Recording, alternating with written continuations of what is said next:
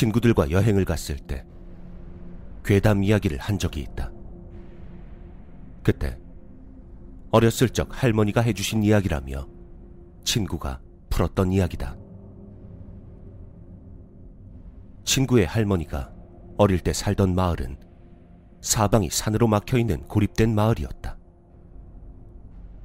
밖으로 나가는 길은 경사가 높게 진 골짜기 하나였는데 어른들이 혼자서는 이 골짜기를 절대로 건너지 말라고 하셨다.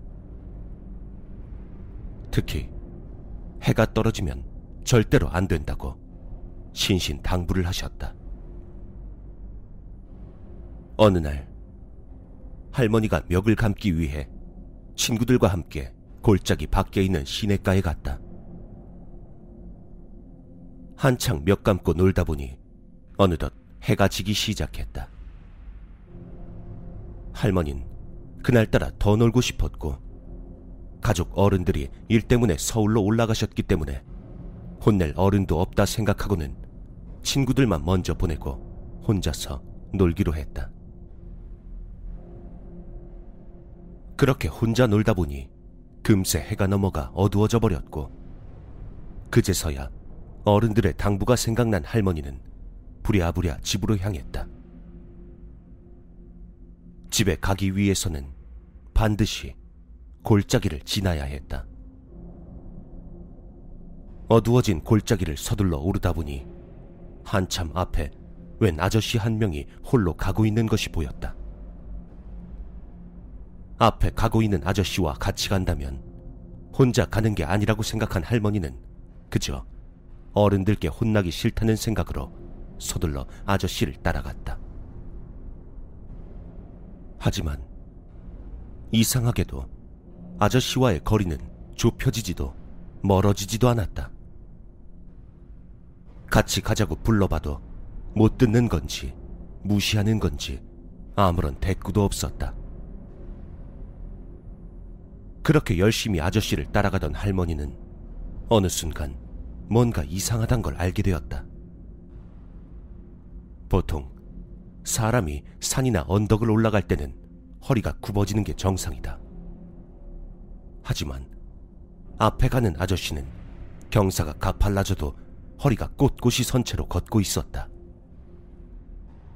너무 이상하다 느낄 때쯤 아저씨의 허리는 서다 못해 뒤로 젖혀져 할머니와 눈이 마주쳤다.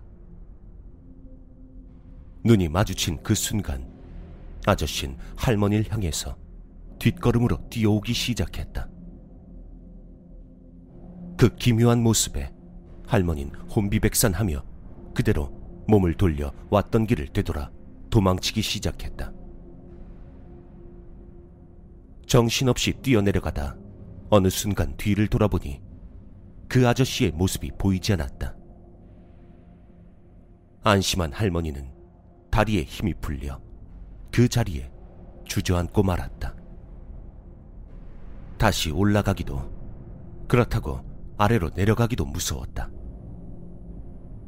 결국 할머니는 골짜기 꼭대기 쪽에 있는 삼촌 집까지만 가서 하룻밤을 자기로 생각하고는 다시 골짜기를 올랐다.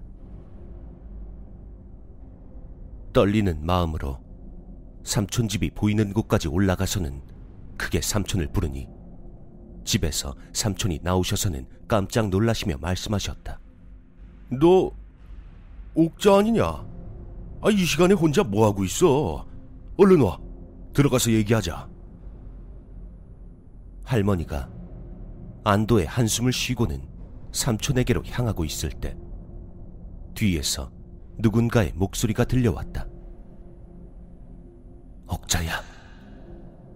거기 아니야. 이리 와. 혼란스러운 와중에 할머니는 낯선 목소리 대신 삼촌의 말을 듣기로 하고는 삼촌에게로 향했다. 마당까지 따라가니 삼촌이 문을 열고 방 안으로 들어가며 말했다. 근데 왜 너 혼자 올라오니? 어른들 말씀 안 들으면 큰일 나는 건 몰라. 에휴, 일단 들어가자. 하지만 할머니는 집에 들어가기를 망설였다. 분명 늦은 시간인데도 집 안쪽엔 불이 켜져 있지 않고 매우 어두웠다. 게다가 생각해보니 오늘은 가족 어른들 모두 서울로 가신 날이었다. 물론 삼촌도 마찬가지였다. 거기까지 생각이 미친 할머니는 머리가 새하얘져서 뒤도 돌아보지 않고 도망쳤다. 그리고 그때 누군가 귀에 대고 속삭이는 목소리가 들려왔다. 똑똑하네.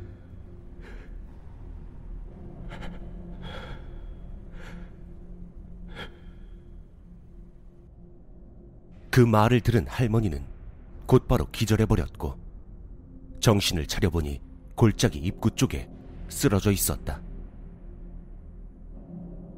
아직도 친구가 할머니 사시는 마을에 가면 그 골짜기는 절대로 혼자서 건너지 말라고 하신다.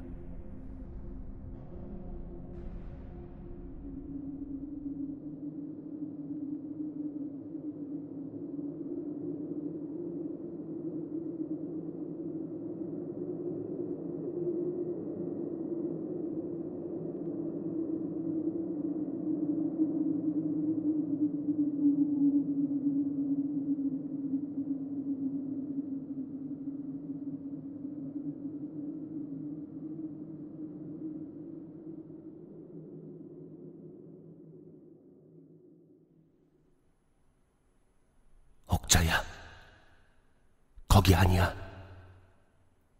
이리 와.